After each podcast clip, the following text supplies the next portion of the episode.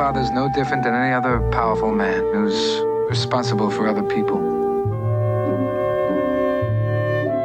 If I had this part in the picture, it puts me right back up on top again. This Hollywood big shot's gonna give you what you want. He says there's no chance. I'm gonna make him an offer he can't refuse. You know my father. The men are coming here to kill him. Now you want to get mixed up in the family business? I thought you weren't going to become a man like your father. I never wanted this for you. Freedom, you're my older brother, and I love you. But don't ever take sides with anyone against the family again. Ever. Michael, do you renounce Satan and all his works? I do renounce him. Don't ask me about my business, Kate. Is it true?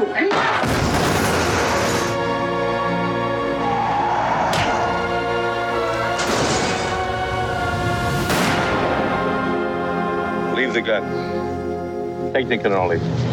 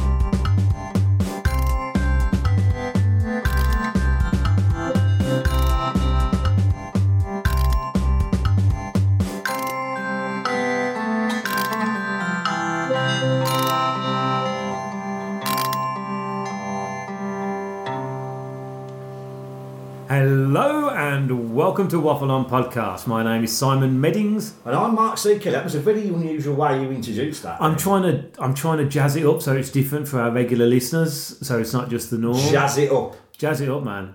Hey, We it could start scat singing. it could have been it could have been something different because I've been listening to NWA this afternoon, Oh, and I yeah. could have broken the breach code of uh, of etiquette on podcasts and Oh, insulted lots of people and also Yeah, yeah. alienated ourselves. I know you go. I know. I, I sort of get the gist of what you were going to say. Yeah, but then I you pull back from that. I did because there was an awful lot of the N word going on. Yeah, on.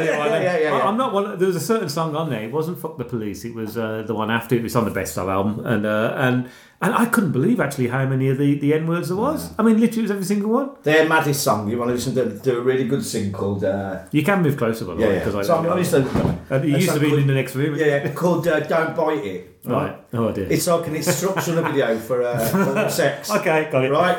And I was planning for him Emma. Emma fucking hates it. It's his most offensive song ever, but I love it. You find it out, All right. but don't bite it. Okay. You can't get a more offensive fucking song. If you want a song that's anti fucking woke and everything, Yeah. listen to Don't Bite Now. Anthony Scott cast. Well, know the song I'm talking about. It is so rude. Oh dear. Don't play it when either and Natalie are No, married. no, and also possibly not the best song No, for no. romantic. Yeah, I think he's uh, giving it away there. But don't bite it. Don't bite it. He's sort of giving it away. I don't think they need to in there. Now, uh, ladies and gentlemen, uh, we obviously we missed uh, an episode last month. As you know, we always have a month off, uh, and this month has been particularly super busy. But us wafflers have not been uh, lazy, have we, Mister K? No, we've had some uh, great uh, movie downloads, We haven't have. we? We've been through a lot of information Well, in our uh, heads. f- uh, guest, uh, regular guest waffler, uh, Mr. Peter Coleman. Uh, he came with me to go to the Kaleidoscope event. Uh, at the Mac in Birmingham, which is uh, Brad Shepherd, our mate Brad, who, Yeah, yeah. who came to our Waffle On, He did, he did, he did. Waffle On show, uh, always invites us when we go. Unfortunately, you couldn't come, could Yeah. you? You weren't here. You know, it's not my. I think it's not my bag, is it? Really? No, I think you would have enjoyed some of it. Bernie Win. No, well, I'll get onto that. the way I went in, and the first thing I said, "Hey, was it you?" Went. Bloody Bernie Winters. And I thought, oh no. Well, the- but it weren't even Schnorbitz. It weren't It weren't Schnorbitz, no. That's the bit I'm bloody interested in. It weren't Snor- Why weren't Schnorbitz there then? Because this was this was uh, the program of comedy shows believed wiped. This was all to do with Lost and Found So kind when of did he get TV Schnorbitz? shows. Uh, well, when he got rid of his brother, I think. He was replaced by a dog. He got it That from isn't. my dad. No, but they need to- anyway, I'm not gonna- this Anyway, it's about- like Schnorbitz. yeah. Um, but yeah, but Kaleidoscope, fa- fabulous company, uh, run by Chris Perry and uh, and his team, who deal in lost TV shows and remastering Yeah, yeah. old television. They have got their their archives that they have, and they also produce books as well. They, they Oh, produce okay. fabulous books, and they've just produced a, uh, a Hancock book. I mean, it's so thick, it's huge. It's probably about double the size of that. It's Yeah, you're a bit weird about Hancock, aren't you? I have issues with Hancock. One because of the fact that he, He didn't write it. he- well, no, Galton and Simpson wrote it. Uh, but I have issues with Hancock because of his attitude towards Birmingham, so that Yeah, pissed he, me he off. wasn't that complimentary about it, was No, we weren't that complimentary about anything. So why did they put a statue? Why did they put a thing of somebody didn't like it? Well, it, it was. I mean, they should have put Jasper Carrott up. yeah, yeah, yeah. He didn't even have a Brummie accent, really. Tony, did he have? Did he have Brummie accent? I don't think so. I can't I- think for some he's- reason, I thought he was born in Coventry. Maybe, Yeah. but why? Why have a statue in there? Anyway, Anyway. no. And he, the fact that he sacked Kenneth Williams, he sacked Sid James, and then he sacked Galton and Simpson. What's his? And then, uh, but we got to see anyway on this this afternoon. Sorry, it was the whole day, uh, and they showed several TV programs. Some of them were absolutely amazing. A colorized version of a Lost Steptoe and Son episode from the seventies that had been wiped. Uh, there was a Ronnie Corbett thing. There was, um, I say, Hancock, and there was a Hancock Live, which he did the stand-up thing. It was almost like the kind of like the start of stand-up, really. I've never seen the stand up. Well, that was the thing, you see, and it was it was there was some humorous bits in, but there was it was really poor. He Was it? struggled, yeah, and it was shortly before he committed suicide, unfortunately. Yeah, so you can see that maybe he's regretting what his decisions were, but you know his comedy performances was brilliant, and the, TV episode that we saw was excellent. It was basically about a nose job, uh, was going to get a nose job. Um, and of course, it was great to see some same-minded people there as well. I, I chose the worst seats in all ever because we sat at the back of the Mac, which is not too bad for me yourself. But Peter, who's over six foot, uh, he's bless him, his knees were hurting towards the end of it. But we did have to. And Brad, the first thing me and Brad said to each other when we came out, he goes, "How'd you find it?" And I went, he went before you say anything. Bernie Winter. Yeah. I had to sit through, we had to sit through, the audience had to sit through, the poor projectionist had to sit through 45 minutes of the Mike and Bernie Winter show. And I'm not joking you, it was bobbins. I've never. What was it? Like, like a comedy thing or a It was like a comedy. and- It was like I don't know. It was like, it was almost like their story. It was kind of like telling their story, right? And so they were narrating it, and it was about how they became famous, right? But in a very surreally kind of way. It was just shit. It was just shit. It yeah, weren't yeah. funny at all. But I tell you what, what the golden thing for me was seeing the, Bob- the Bob Monkhouse show. Yeah, yeah, yeah. right. Really early Bob Monkhouse show, and you, you saw the fact of how the genius, of Bob Monkhouse was really good. But it was a great event, and Kaleidoscope. Please do check their website out. They're on Facebook, but also their, their website. I think is called tvbrain.net. I might be wrong there, um, but that is a literally a resource site for any TV that you want to know about, any actor, any TV, any books. It's it's one of those though that as soon as you go into it, you're lost for the Yeah, afternoon. You know. yeah, yeah, yeah. Uh, then me and you uh, and Peter Yeah. went and uh, and, so, and Ray, our mate Ray, yeah. went and saw uh, Jackie Brown, uh, the Mac introduced by. Pam Grier. Now that was that was No, let's go that. Introduced by an awful Xavier, wasn't it? it was like well that well I think Pete was a lot more angry than we were. I just found him a bit funny, really. I he was out of his depth. well- but Pete was quite angry. Pete was very angry, but the thing is, Pete Pete's really into marketing and he's really into kind of like how you go about presentation. Pete's extremely good at doing presentation stuff, and he's been to like the BFI, and he's Oh, been oh, to right, the BFI you know all these Yeah, kind yeah, of things, and, he, and he's, he's done a lot with um, you know with, with uh, various bands. I think one of his favourite bands that I can't remember now, but. He, so he knows that, and, and we've been to a few Q and A things. I mean, I had it with bloody Michael Palin with that bloke who kept standing up, but we saw Jackie Brown, which was fabulous to see again on the big screen. Really good. It's just one of them things, isn't it? What I was saying, I've, you know, I only watched that film about six weeks before hmm. that, right?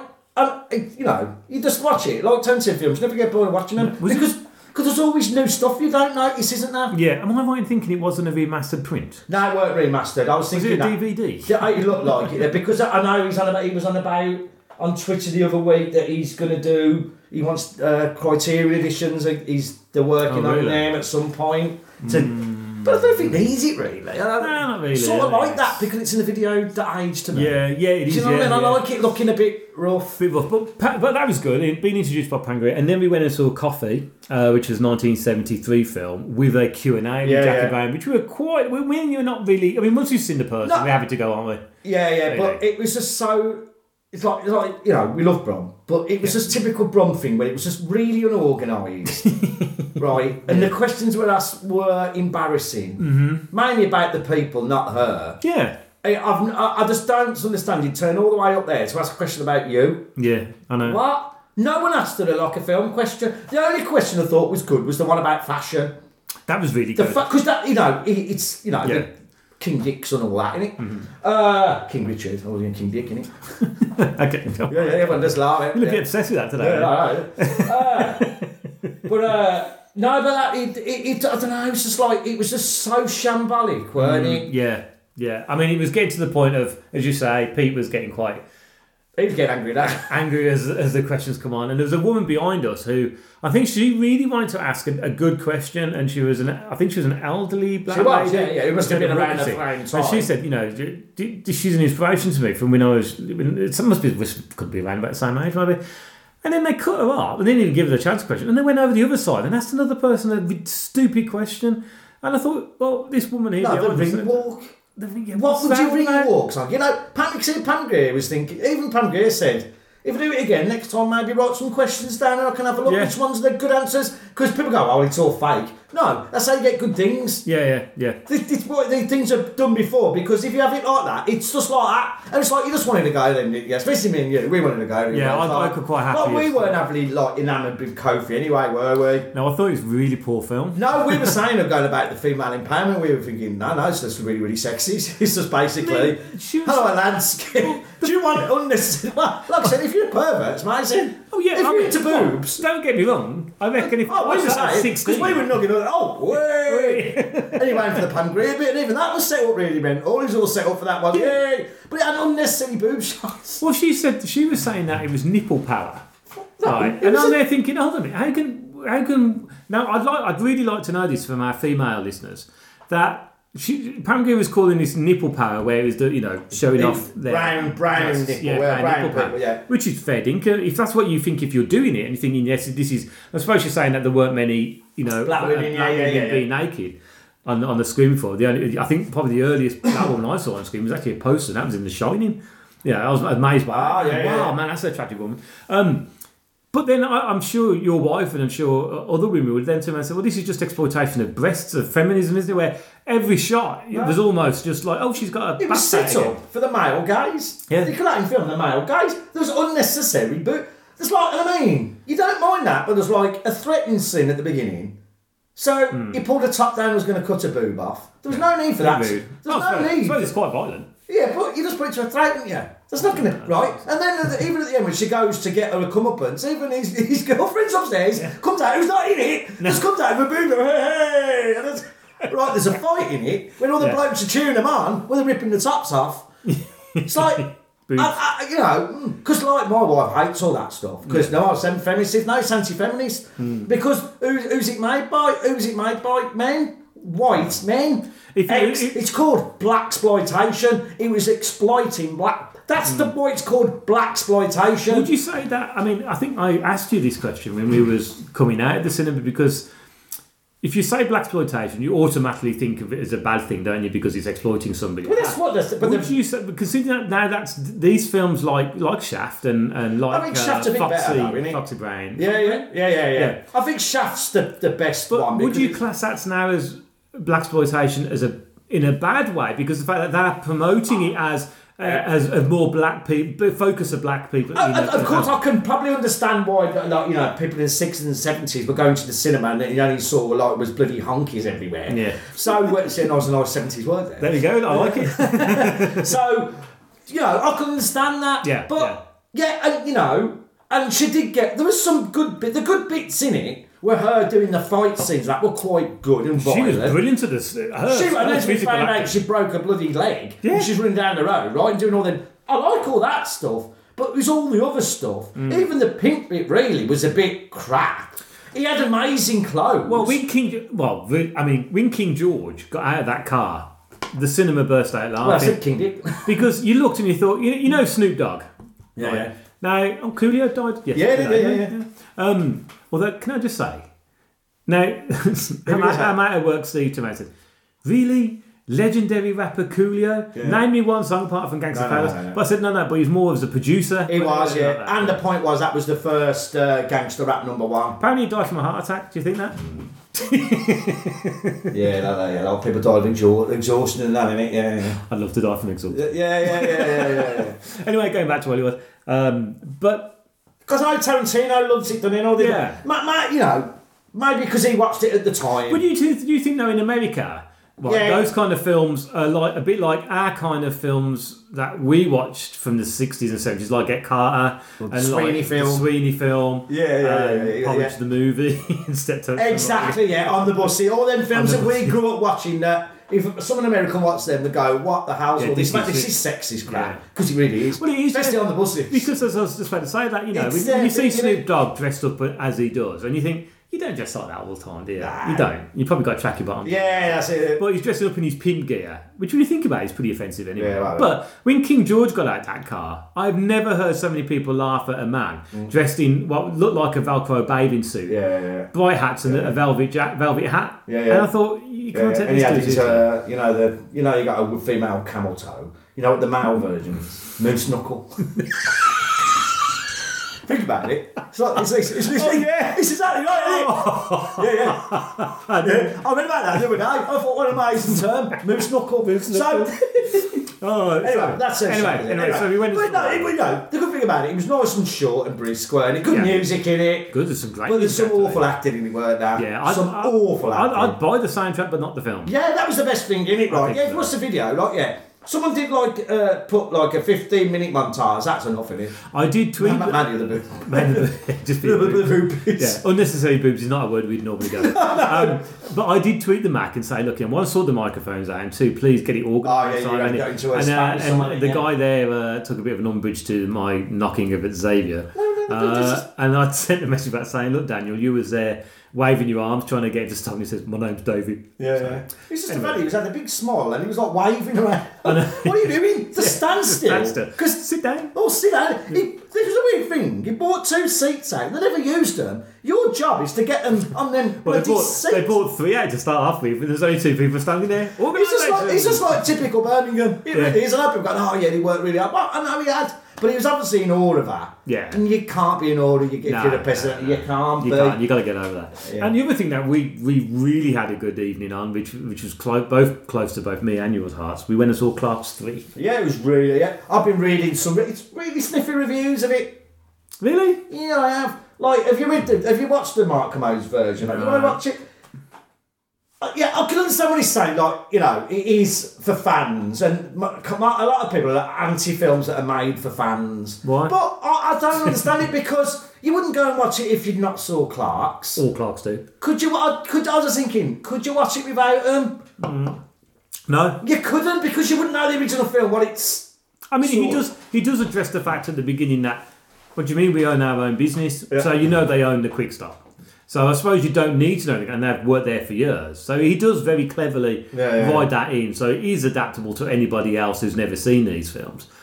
But Clerks was never. A, I mean, it's all. I mean, I think it's a beautiful film, and I really like Clerks too, except for the donkey scene. yeah, yeah, yeah. Um, but they are just wonderfully honest, small films that have made Yeah, yeah. a fan base. Now, if you made Mallrats too, now that's got to be people who really enjoyed Mallrats, Yeah, which no, weren't an awful lot. No, no, yeah, Do you know what I mean?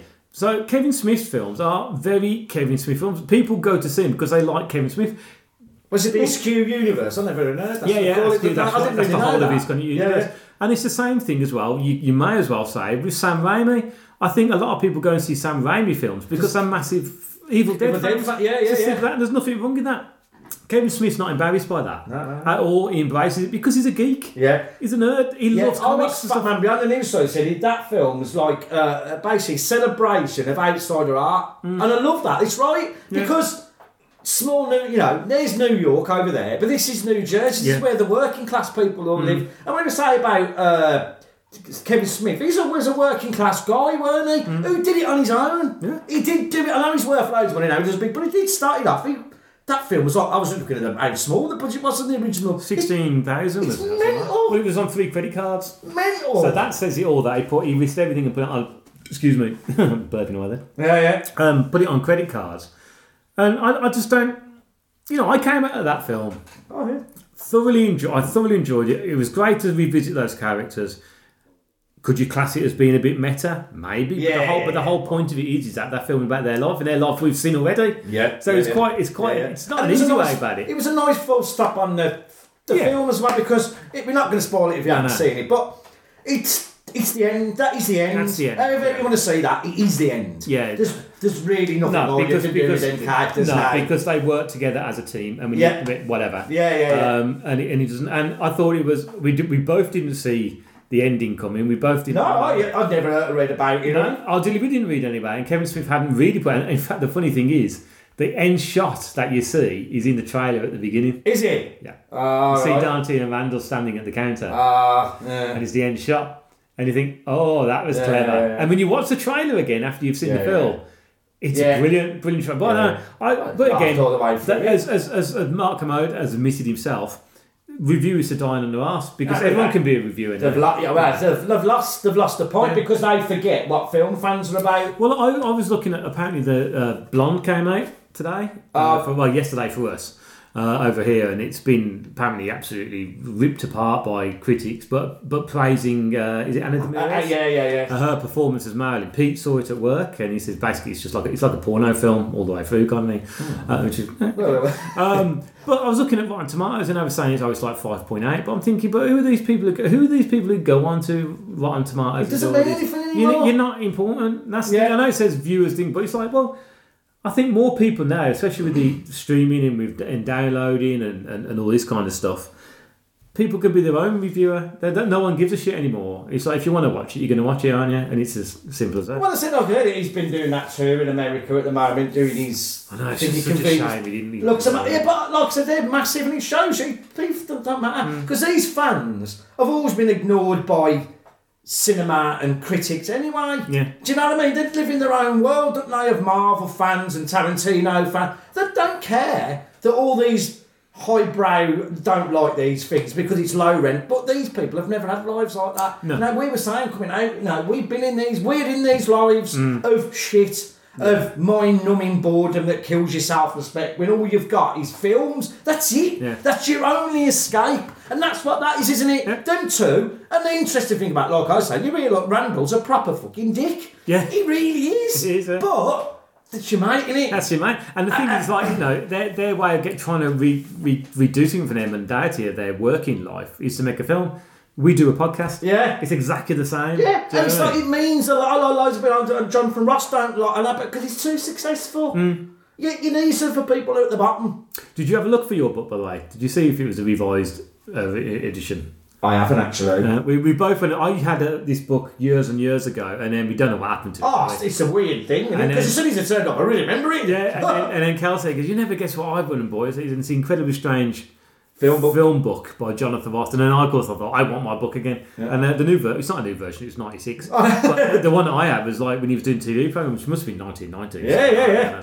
But it's got the Hong Kong edition. 50 bloody p mine was. 50p. Yeah, I had to pay more, £1.19. Oh. But anyway, anyway, Yeah. we're going to get to the subjects. You got anything else you want to say? no, that's enough there, isn't that's enough. That's enough. Yeah, yeah, that's enough. if anyone's still there, um, yeah, no, this is this is a fifty-year-old film. So let's let's. I mean, come on, amazing, really. Cal, what are we talking about today? We talk about one of the greatest films ever made. Mm-hmm. Trademark. Uh, the I Godfather. thought, I thought he was going to go into a different film then. No, no, no, no. Say it again with, with a plum. what are we doing? The Godfather. And what do we do before we do it? Play one of the greatest film theme tunes ever.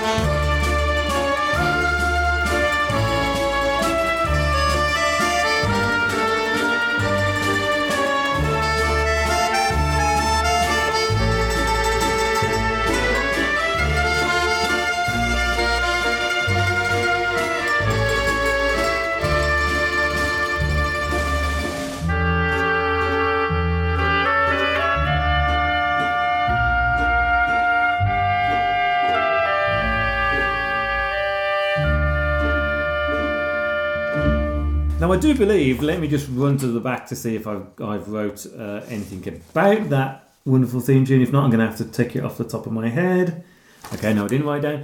Is the um, he was nominated for a uh, Oscar? The, uh, the the theme tune was, and um, then was pulled because so basically it'd been used in the film previously. Uh, the composer had and, Ah. and used it again. Ah, but right. incidentally, though, he was he was okay nominated for Godfather Part Two, which was the exact same song. That's a bit weird. Look isn't at it? him. So, there we. So, hey, Godfather, come on, let's go for it. Uh, released in 1972, March the 14th uh, and 24th of March 1972, so it's 50 years old as, at time of recording. Directed by Francis Ford Coppola. Now, we're not going to talk about Francis because we talked about him on our Apocalypse Now podcast. Yeah, he doesn't need to. Everyone knows what he's Everyone knows who he is. And the screenplay was by Mario Puzo and Francis Ford Coppola, and of course, it is based on The Godfather by Mario Puzo. Interesting thing about this, Cal, what is The Godfather's proper title? It's uh, wow. There's lots of things as The official title of this film. I don't know the official. Mario Puzo's. Mario Puzo, yeah. Well, originally when it was, uh, I don't know. I'm, I'm just going to give you loads of factoids. No, uh, we must point this out now. And usually, as you know, listeners, uh, I tend to be the one who speaks of it, and Cal jumps in, or I point, I, I look at him with a uh, with a little wink. But Cal's going to be literally throwing himself uh, into the microphone with your facts. Give me your fact, then. Well, when when he was first, um, now I- I'll go. I'll go before the start. I'll talk. I'll talk about things like there's a TV show I'm watching at the moment. Anyone out there who's got Paramount Plus, who likes this film, needs to watch a TV show called The Offer. Which this is, which is bloody. You can, you can forget this podcast. Just watch that. Uh, or, or forget that. They can just listen to this podcast. but basically, it's the making of The Godfather, right? Now, there's bits in the. It starts off with Al Ruddy when he was doing the introduction to make the film, right? But Mario Puzo, when he first script, not his book, it was The Sicilian. Hmm. But The Sicilian was already a film with Kirk Douglas. Yeah. So on the spot, he made it up, The Godfather. So originally, Mario Puzo's Godfather, but originally Sicilian. Hmm. But The Sicilian was made. The, this, the reason the film The Godfather was made was because The Sicilian was made with Kirk Douglas and flopped. Oh, so they still had the rights to this, all they had all the costumes and that. So it's an awful film as well. Uh, so this is why The Godfather got made because they had to make up for The Sicilian. Oh, okay. Yeah. There we go. That's a good little fact. But yeah, the the the top of the film as well. So it was an insistence from Francis Ford Coppola because it was so it's so closely based on the book, and he felt that it shouldn't be. You know, because normally you get like Peter Jackson's Lord of the Rings. No, he no, felt that it, the the credit should go to Mario Puzo, uh, which again really just shows how cool Francis Ford Coppola. Yeah, is. and the interesting Mario puts it that he didn't like it. Right, he was uh, like the film start that that TV starts when he wrote a book before that won an award, and it was. Uh, and he turned. He did a New York signing, and no one turned up. Oh, that's And he come out, and he's talking to his agent, and his agent's like, uh, "What? What?" And he said, uh, "He said to him, why didn't anyone turn up? This book's won all awards." Because the reality is, people find it dull. The only bit they like in it is is this one bit where there's a gangster in it, and he said, "Well, why don't you just write a gangster book? Do one for them and one for me. That's mm. what a lot of directors do, don't Yeah, they? Right? yeah. And that's what all this film was. Mm. I'll write this film. I can knock this up. You know, I can knock it really quick. I'll do it about my local area, and it made loads of money. And and that's where Mario Puzo, so it was uh, quite bitter about it, really. That he never saw it as his, his great work. It was all his other books before. I think you but find no one that, wanted you, to read them. You find that with a lot of writers where that there's, there's a thing of like you've got to write. That's why writers write under different names, and, Yeah. and so they can write the trashy bit, and then they came out their you know, novella bit. But you Stephen King like- uh, did it as Yeah, well, Stephen? King, then yeah. uh, Uh, music was by Nino Rota, by the way. I should point that out. Uh, it was produced uh, produced by uh, Paramount Pictures and, of course, Zephyr. yeah, uh, Zotro. Zytro. Uh, so 175 minutes, which is actually it seems to go really quick when you're watching it. it really does. It's a uh, you know it's a slung old slog. But when you watch that film, like you watched it recently again, you? Uh, last night. You, yeah, you watch it and you think, yeah, there's nothing that can be taken out of that to make it shorter. What what bits could be taken out to make it shorter? Apparently, I don't apparently the interesting thing is when Francis Ford Coppola first edited the version he wanted to release, it was actually shorter than that. Uh, and they went back and said, no, no, you need to put some more stuff in. And you think, bloody hell, what, what was he thinking at the time? But Well, I think the director has the, the director. There was loads of trouble on that film uh, with the Sicilian bits Hmm. because it cost too much money. But as you watch, when you watch it, you, you forgot about it, haven't you? When you're watching it, you completely right. It's like that bit's amazing. That means that bit's got to be in there. Yeah. it's got because it? that's Michael changing. That's, Michael that's, changing. That's, his- that's, his. Uh, do you want to have a guess of what the budget was oh, for this film? not much because they're all arguing about money. Uh, well, what was it in '72? So it's got to be about. Was it about 20 million? Oh wow! Okay, no, six to seven to seven million. That's Uh, crazy. and it made it, its box office was 250 What? to 291 million. So I think they earned the money back on that. Only for only for Francis to go and uh, mortgage his house for uh, that shit film that you like. Anyway, uh, so, um, it stars Marlon Brando as Vito Corleone, of course, the, the crime boss. We don't need to talk too much about Marlon because we did it in. Uh, Nah. Apocalypse Now, but needless to say, he was born April 3rd, 1924 in Nebraska, passed away July the 1st, 2004 at the age of 80. Yeah. Um, so he, he would have been bloody well old now uh, in Los Angeles. Um, I mean, we'll talk about it more when we go. We talk about the film, but you know, you can't imagine anybody else playing it. Although there was there was another actor who who pitched himself to play this role and said that he would do anything to do it and Was would it Jack lose. Nicholson? No, he said he would lose lots of weight to. I know Jack Nicholson said he wanted it in that role. Uh, what as Vito Corleone? Yeah, yeah, yeah. Mm, Okay. Well, like, eh, like when uh, when uh, we're going for them because uh, Robert Evans, who uh, who you know was the big producer, didn't want Marlon because Marlon. Nobody wanted Marlon. Well, people forget Marlon. Then he was loved by actors, hmm. but audiences didn't give a shit. no, and hated by executives. Yeah, because he, but he was. It's like I said, he's the greatest. He was the greatest American actor of, of the time, mm-hmm. and I still think he's the greatest ever American actor.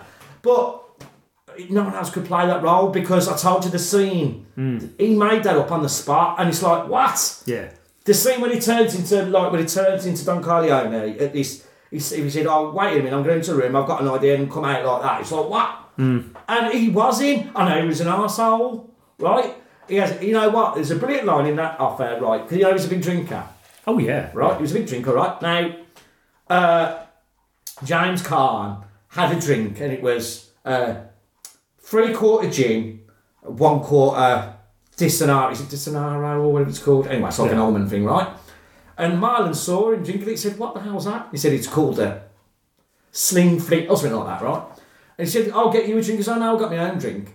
And it was like, it was absinthe, tequila, whiskey, topped up with beer. What? Right. Oh god. He's drinking right? So what's that called? And he went, a delivery system. a Delivery system. I think I think it sums up the drinking there. You know, he lived next to um, he lived next to Jack Nicholson for Oh, quite a ah, that must have been amazing. And do you know that he used to break into Jack Nicholson's house, right, drink his beer and eat his food, and then leave his pants in his food. No, this is the thing with Marlon. I've read so many things that Apparently people saw him as a oh, but he was quite funny, Well, he's a- and, it's, and he's, he was quite disdainful of acting, really. And I think this is why he never he saw it as rubbish. It was a rubbish Well, I'm, life. I'm reading that book about Hollywood Hellraisers at the moment, and it's written by, again by the wonderful Robert Sellers. And his childhood was horrendous, uh, Marlon Brando's, it really was. And you can see why he, turned, he, had, he, he had no respect for authority at all. Oh, no, see no, that no, no. comes from, but it all stems from childhood. But no, the person who uh, who wanted, really wanted to play it was Orson Welles. Awesome. Well, yeah, they talk about it. Yeah, I, I think he's the only other person who got gravitas at the role. But yeah, it's hard to say. With it's, I love Orson Welles, but he didn't do enough. And that sounds a ridiculous thing. Hmm. But if you put all his films together with Marlon Brando's films, it's fucking Marlon Brando, isn't it? Well, yeah, because you've only got Citizen Kane and, and The Third Man, which is ironic because of the fact that he's only in it for a small amount of time, but his presence in that film Yeah. is better than anything. It really. is. It's a bit like Apocalypse Now at the end of the day. Yeah, it is. I know you don't like that scene, but he, he, Well, you like it more when you saw it again, didn't you? I really did. I really did. I, I got more of appreciation for it. Especially when he wrote he wrote that. Yeah, I mean, I forgot. Anyway, well, Do you know another interesting thing on Marlon Brando as well? You know, we wouldn't learn. I told about this. He wouldn't learn lines. yes, yeah. He'd have them on the spot. He said it made it sound more. And I thought, that's some bottle to turn up and willing of the director. Well, yeah. Right, where's your lines? I learning them. Yeah. He wouldn't he'd send them back. I learning them. He just he'd had them, bored with he had them put them all around and he'd do it. And, he, and I thought, you could do that like that. We did that in Superman as well. It's like, it's pretty amazing, isn't it? He could do that. And because you can't tell that he's reading them off No. as well. He's not sort of Because like, you're looking at his eyes, aren't you? I always looking. When I wrote what's I was watching his eyes. I thought, You can't tell. The only thing I do have issues with with, with Marlon in this film is towards the end he suddenly gets really old towards the end. And I don't think there's that much of a big. I think there's about a two, Yeah. meant to be span of two years. I Yeah. think, isn't it? Yeah, yeah, Three yeah. years, something like that. And he's just going there, going. Hold on a minute. He's Yeah. playing with the kid, Yeah, yeah, yeah. and, and he's going. "Eh, yeah, yeah, yeah. It's, it's, yeah, and as, as well, we were talking about this Pete, weren't we? That it's like my wife saw this for the first time. And she couldn't take the Marlon Brando role seriously. I said because you saw all people joking. You've seen Austin. Powers and, and that with the cat and Exactly. And that kind of No. I saw this before that, so I can put it on. It's like that was, but yeah, but you don't understand. This Hmm. you, this was done fucking fifty years ago.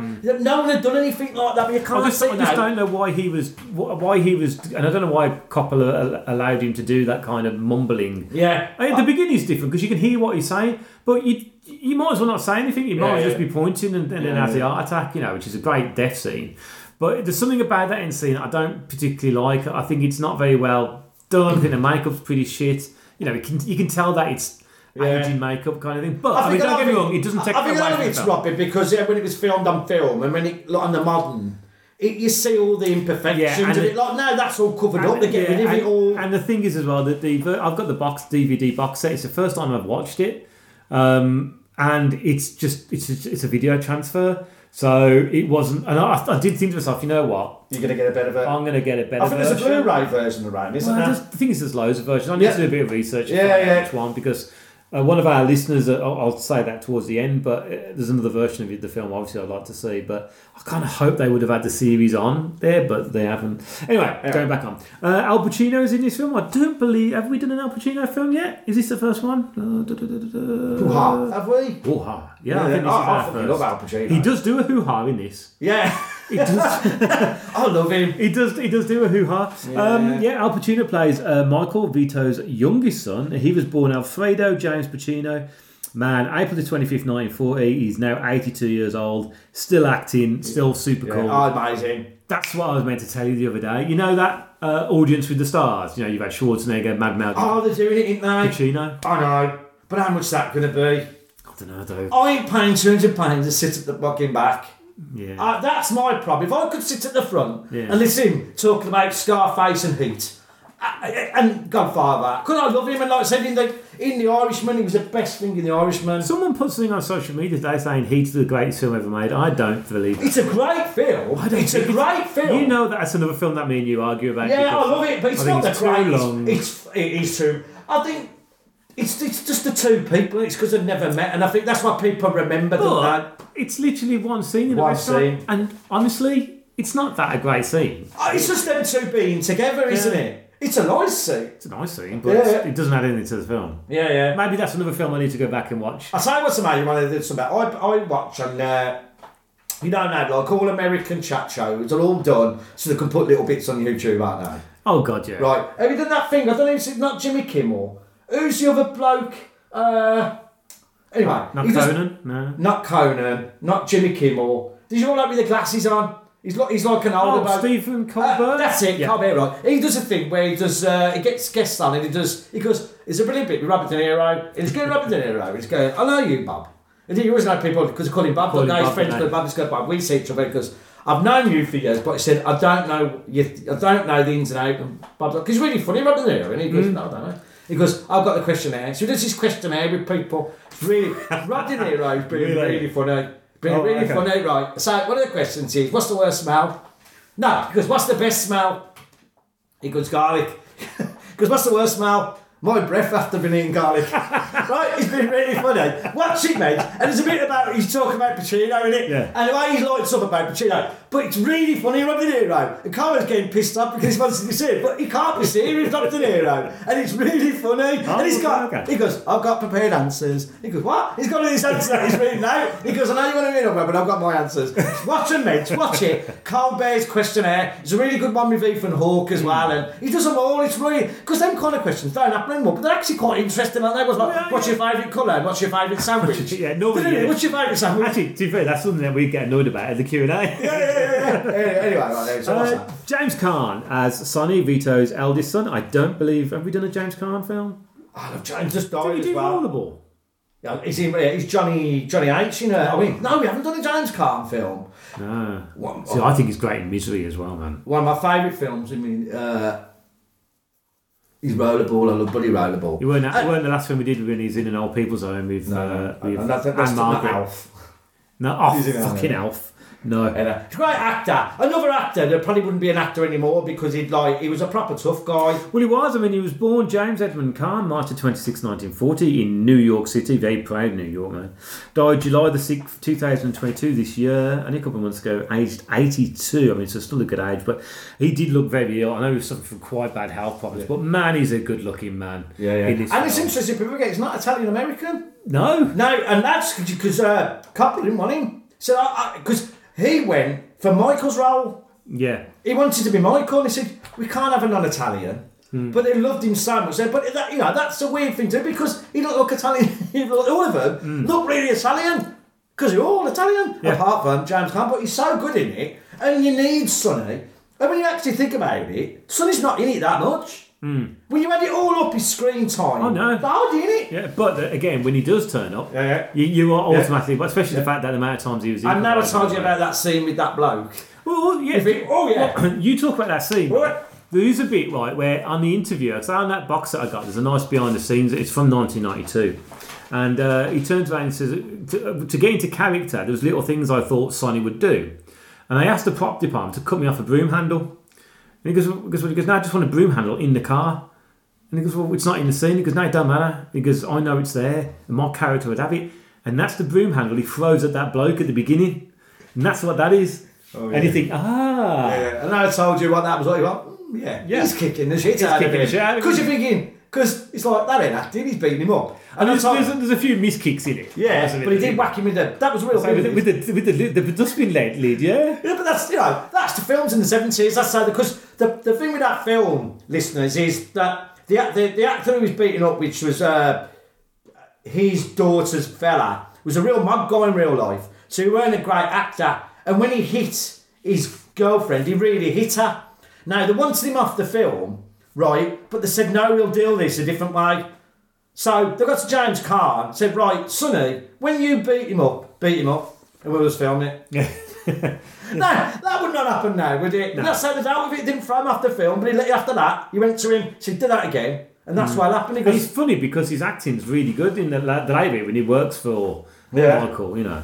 Uh, anyway, uh, next one, one of my all-time favourite actors, and thank goodness the man's still with us, is Robert Duvall as Tom Hagen, Corleone, the concierge, and then gets sacked and becomes a lawyer. He's an unofficial adopted member of the Corleone family. We've talked about Robert again when we did the Apocalypse now, I think. and you know, no, in, uh, uh, Mario Puzo wrote, I don't think he ever released it, but he wrote a novel all about Tom Hagen, where how that got into the family. Oh, that'd, be, that'd be amazing, wouldn't oh, Well, yeah, it? because- See, they're not Italian in that thing. See, the real mafia, that would never. No, uh, uh, uh. no, I'm, I'm trying to remember because, like I said to you, there's things in this film that I, because I've not seen this in a long time, Right. I've, I've always refused to watch it on the telly because it's always cut.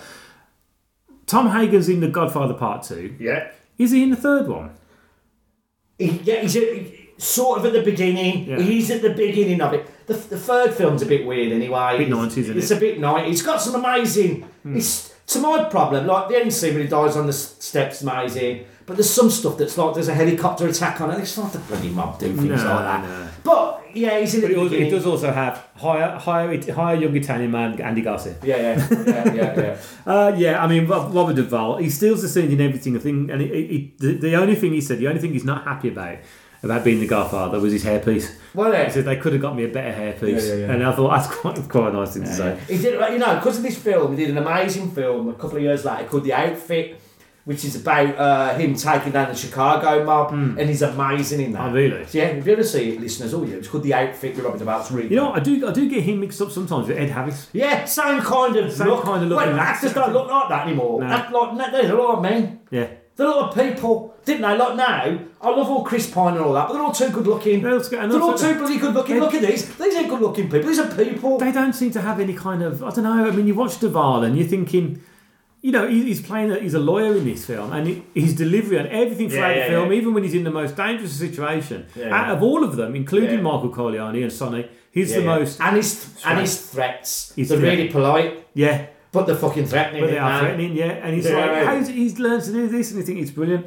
Uh, all the people in his film, we're not going to go into too much detail about them. Is Sterling Hayden as Captain McCluskey, only very briefly. Diane Keaton, of course, as Kay Adams, Michael's girlfriend and later second wife. Well, most well known, of course, for working with Woody Allen.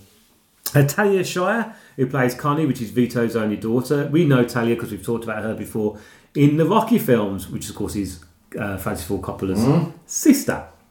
Sister, isn't it? Yeah, sister. Um, and she's 76 now. And we've got, uh, oh, where's the guy that I really liked? Please tell me I wrote him down. Yes, Lenny Montana as Luca Brasi, uh, who I think is an amazing looking guy. Yeah. Absolutely amazing looking guy. And you want to know, right? You know that he was a real mob guy. yeah. Real mob guy, right? Now, the original actor pulled out. So they needed someone on the spot, right? So, what they did, the guy doing his scene when he met the thing, and he couldn't do it. And Francis Coppola was watching him reading the, reading it.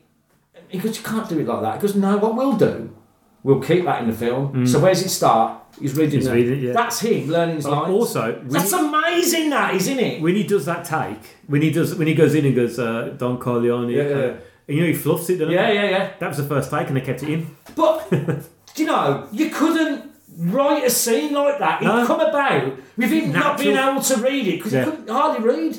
Right? Oh, really? So no, no, no. He was, a serious criminal. He was, you know, murdered over ten people. He, he made, he's made quite a few films. Oh, yeah. I don't know if he's still alive. I think he might have passed yeah, away. we don't know. But like, loads of people love that scene because that's it all about. He's a big man who could probably kill him. Yeah. And he's in trembling with fear and he's so nervous he has to learn his lines.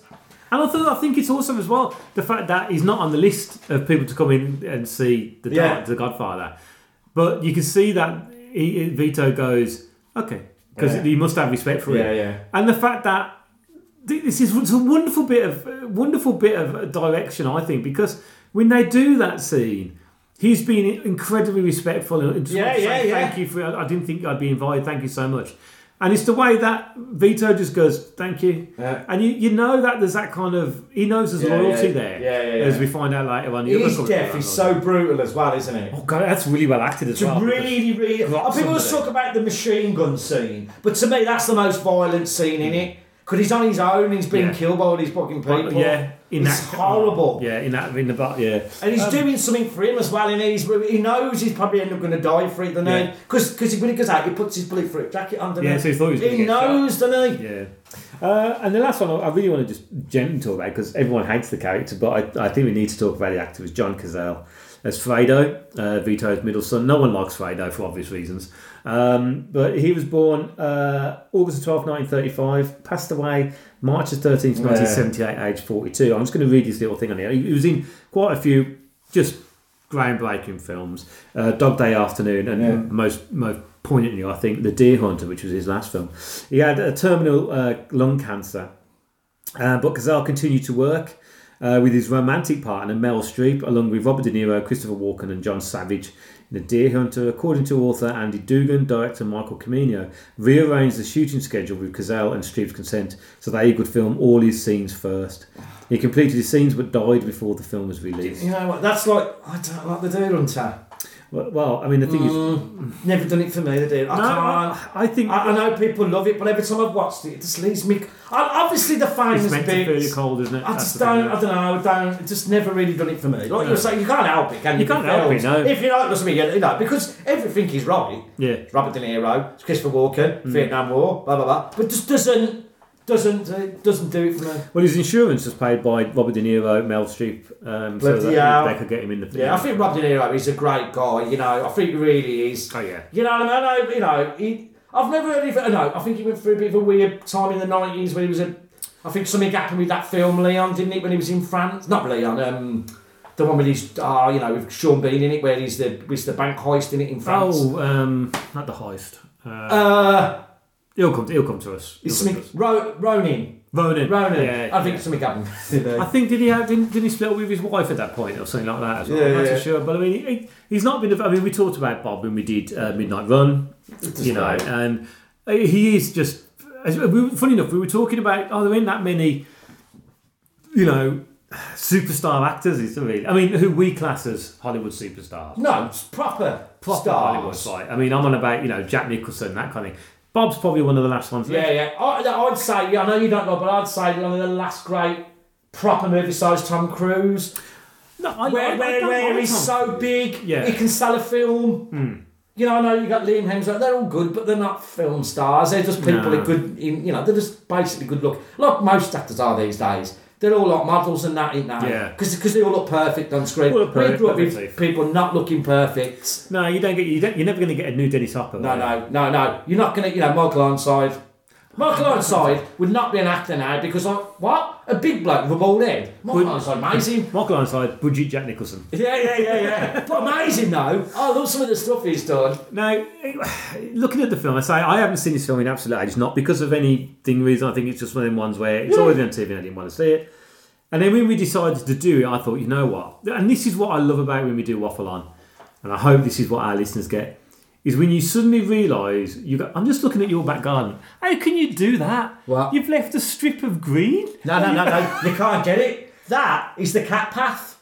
Oh, The cats walk up there so much. Whatever you do, it's still there. That's amazing. cats, cats, they're really weird. They won't walk down the garden. They walk down a path. I could just see this bit. Yes, Anyway, the cat path. um, I got so excited about the thought of watching it. oh yeah. And you know, and it's very rare you get like that these days. But it's sort of like, you know what, I can't wait. Unfortunately, I had to watch it in two parts. Yeah, but that's fair. It's a big, big old slog. I, I did actually work out where, where I was to start. But, you know, you forget that the first 25 minutes of this film is just one scene. It's just Yeah. a wedding scene. Yeah, oh, that's amazing. And you think, what Yeah. the hell's going on? And I love the wedding scene. I love the way that they're doing all the dancing, the singing, and the, the woman, the one who plays. And you know though, the, the, the, interesting fact about that house, this sums up because the big thing with this film is the mob were connected with this film. Hmm. They really were, Joe Colombo.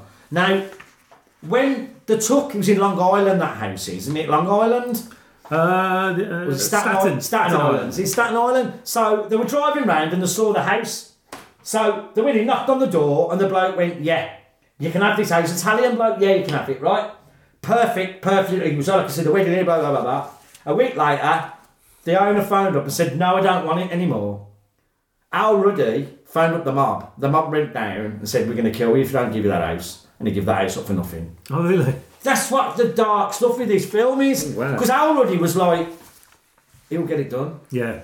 But you know, never happened. You know, the, the, what was going on with that film was mental. Was mental with the mob. But he got the house, and that house is amazing. It's amazing, but it's terrible, really, though, isn't it? Oh, yeah. Sending mobsters round to like, all right then. Well, one of the things you just brought up the house, I'll, I'll tell you a bit there, but I did write a thing down about location. Approximately 90% of the, uh, this film was shot in New York City and its surrounding suburbs using over 120 distinct locations. Several scenes were filmed at Filmways in East Harlem. The remaining portions were filmed in California or on site in Sicily. The scenes set in Las Vegas were not shot, turn the page, uh, on location because there were insufficient funds. yeah. Uh, so, no, apologies to our Italian uh, friends. Uh, Savoca and Forza d'Agrò, where the Sicilian town featured in the film, which you said Uh, the Corleone, the, the, the, the uh, that restaurant it's is still on- there. Still there. And you can go there, and uh, it's the same. right, I don't know if it's saying because oh they're just the crafty and realise don't change it because Don't people change are it. come. Just, just keep it looking rough. Yeah, yeah, yeah. Uh, the opening wedding scene was shot in Staten Island neighbourhood using almost 750 locals as extras. Amazing. The house uses the Corleone household, and the wedding location was shot at 110 Longfellow Avenue in the Todt Hill neighbourhood. Yeah, Staten Todt Island. Hill. Todt uh, meant death. Oh, really? Yeah. Oh, wow. You're full of facts today. Uh, the wall around the Corleone compound was made of styrofoam. Uh, scenes set in and around the Corleone olive oil business were filmed on Mott Street. Ah, right. bit of information for you, but Genco yeah. Oil Company, innit? Yeah. Uh, I mean, I, I love all that and the fact that you've got you're introduced to all the characters and you, each one of them's a thing. And I love the way that you, you get the people coming up and asking for help, and he says, "Not once have you ever invited me to your to your house for a cup of coffee and all that kind of. Mm. Well, what would you? What would you? You're going to invite? I wouldn't invite my boss to a fucking. Well, this is the thing with him. He forgets he's a gangster, Yeah. and, and like, and that's why, like, where Michael doesn't. He understands he's a gangster, but he mm. thinks he's some kind of matriarchal. No, no, no, no, no, no. It's was the old school family, isn't Yeah, it? yeah, he, yeah, he yeah. thinks that the whole of his business and all the people, are, the underlings, shall we say, the ones that are going to have to owe him a favour somewhere along the line, Yeah, yeah. uh, are part of an extended family. Which, when you think about it, is quite a nice thing. But of course, modern day Matthews, the, downfall of Don Cor- Corleone in this film is it's not about that. It's about business outside Drugs. of it. Which drugs in it? Yeah. the definitely It's because they want to get into drugs, don't they? Which They is- don't want to, does they? No, which is the biggest downfall in everything. Yeah, yeah, yeah. You should have listened to him. That, Yeah. that, that happened in the real, the real thing. Hmm. Like Joe Colombo didn't want drugs, and Joe Colombo was killed because of that. Yeah. And one of them got rid of him because he was causing so much trouble, and they wanted to make money, but fucking killed them all then Yeah. because you have rats then. If you have a federal sentence over your head, you're going to grasp them matter who you are. And drugs uh, cause addicts, and addicts Yeah. cause you know loose lips. Yeah. ships. Um, but I mean, it's, it's a it's a beautiful build up to the scenes. But when you think about it, then really, the film, as I say to you, it doesn't really it doesn't really go far, really, and that's what's beautiful about it. Small You- story. you There's can- hardly any story. No, it's all based on this one one meeting in which. Sorry, that's my phone. Uh, it's all based on one meeting uh, to decide whether they're going to join forces and, and become go into drugs business. Um, Sonny says they should do it. Tom says they should do it. Michael's not involved in it. At this No, no, no, he's not, yeah. And he says, "You actually think they're going to do it?" And he says, "No." The meeting. Yeah, yeah. And you think, oh, this could be a bad, bad thing. And yeah, there's all these falsehoods going on. But then what is nice about that is that he's, he's talking to the concierge, which is Tom. I still don't quite understand why Michael sacks him for that, but then you do you do know that later in the second film Yeah, and everything. But you then realise that he already knows he's going to get betrayed anyway. Yeah. And he knows it's almost like a I- I- downfall, which is, I think, when, Yeah, when, yeah, yeah, yeah. when the assassination attempt. It's. Shakespeare, isn't it? It- well, yeah, He's exactly. very, very Shakespeare in Very those stories. Yeah. He knows what's coming. But my God, does he get his fucking revenge? Ooh, that well- last fucking brutal fucking scene is amazing. Them Well, lamb bits. No, there's- no, when he gets, this is what I find. So they, they work. He works in his office, right? So which looks like a normal office, right? And it's quite weird, really, because obviously you keep forgetting that it's not set now. It's No, set in no, no, really, 1945. So it's all 1945 clothing, and when he walks over, and it, obviously oranges are the big thing in the whole of this Yeah, film. yeah, it? yeah, It starts from from all from the beginning. When he gets assassinated, well, attempted to get assassinated, he gets shot five times. Yeah, yeah. That's that bit in that amazing bit in Analyze This, isn't it? Yeah. Oh, where yeah. I love that joke where it's Rob De Niro and he dreams himself being shot like that, doesn't Yeah, he? yeah, which is- I, I haven't saw that, Frank, but I wonder what's Analyze This We've again. got all of them. Yeah. Oh no, we haven't. We got. No, actually, I think I got rid of it because I didn't have analysed that. This, that, and what's the other one? No, I think that was it. You know what I was I never saw any of that. I was thinking of Meet the Fuckers then. Oh, right, yeah, no, no, no, that's that amazing bit, isn't it, when he has that dream? Yeah. When he's being killed and he goes, I'm not him. I'm not him. Not him. but again, we see Fredo being just a bumbling ass. But then you know, but then you think, was the driver actually really ill? Yeah. If you think he's really ill, and then he's gonna, he gets, I don't know if he gets whacked, but they say like, oh, we don't want to see him again. Yeah, yeah, yeah. You're presuming that. Yeah, yeah, You yeah. know, oh no, he does get killed, doesn't he? He Yeah. drives, yeah. he drives him out. They drive out to that place, and he goes for that line where he goes, "Leave the gun, take the coloni." Is it Col-? Uh, Cannelloni. Cannelloni. That was a, a improvisation by that bloke. oh, amazing. What a brilliant bit of improvisation. Yeah, yeah, yeah, leave, yeah. leave the gun, take the coloni. Um, but yeah, so I mean, that is. I mean, I think that bit as well in the hospital where Michael comes and, Ah. and visits him. That scene, that's my wife favourite scene, was Yeah. that bit with they're outside the thing and keep your hand in your pockets. Yeah, She loved that scene. That she said that's really weird. She goes because everyone will say didn't like it, but it's a it, there's no doubt it's a masterpiece. Yeah, Just yeah. didn't really. yeah. We've uh, we've so you got Al It's very Pacino male. and- It's a very male film. I think the weakest side of this is the female. I think so because but- Emma said that that's really weird the way he comes back from Sicily. He's burning. All right, love. Let's Yeah, get back. and, It's- and she waits. For, yeah, I think a couple of has even admitted it. He said a bit like Scorsese. Female character's not your strongest point. but let's get this right though. This is 1945. Yeah. If your husband had gone to war, he's going to be away for two years. Yeah, yeah, yeah. You'd theoretically you'd hope that'd wait for you. So I mean, a lot of people didn't, obviously, No. or had extra marital affairs. Yeah. But they tended to then, didn't they? They were kind of devoted to that one person. But really, he's just buggered off. See ya. Yeah, yeah. You know what I mean? I'm off. But when this is obviously this is slightly before then, but when he does that thing where he's waiting outside the hospital with the with the baker, isn't it? He's a baker. The guy is, and and he's, he said pretend pretend just pretend that you got the gun. That's an amazing scene. But before that, when he's when Oh, when Vito goes, when they do that thing where obviously they got hide him. Oh yeah, yeah. But we, yeah, oh, I saw, yeah, when he gets punched oh. by that police officer. Oh, you that's a that. punch and a half, that is, oh, that's, it? that's the chief, the chief cop, and you think you've just do you not know who this guy is? That's, that's you're gonna get dived now, yeah. But when you know when they bring Vito home, like Marlon Brando, as a joke, put weights in his bed, so they had to carry him up as a prank. What a prank! what a prank! But that scene where Michael Turner goes, "I am, I'm devoted to you," and you think. Right, so they've attempted to, to kill his dad, so he knows where he belongs.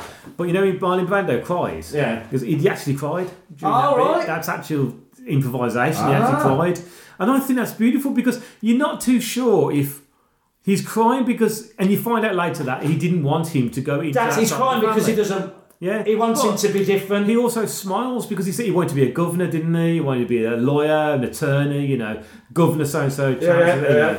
and which you could have been even more powerful if he had gone that way. And I think that's where you almost see him trying to do that in Godfather Three, don't you? Yeah. And but that when he cries out, he's, he's just brilliant. But we'll get into this fact that I know is a brilliant fact. But, but when, when Michael decides he's the one who's going to kill the copper and stuff like that, and it's all planned out. Now, now hit us with your excellent fact about that the the, uh, The gun. the, the gun scene. yeah. Oh, no, this is a great gun fact, isn't it? Right, now, It's a great fact. this sums up how filmmaking was like about health and safety.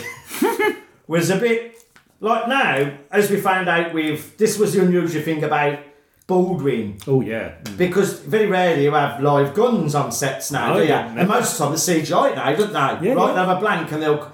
But then, right now, when they were making this film, there's, when they were about to shoot this scene, there's two facts about this gun. The the one is that the gun they had, it was a, uh, it wasn't a revolver. It was uh, just a handgun.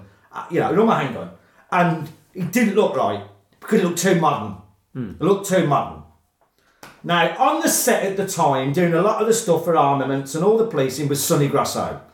right. Sonny Grosso is out the French Connection. And the French Connection, yeah. Sonny Grosso went, all right then, have this. Pulled out his back, pulled out his snub nose revolver. Use that. That is the gun in the film. In the- yeah. His private gun that he used to arrest the people in the French Connection.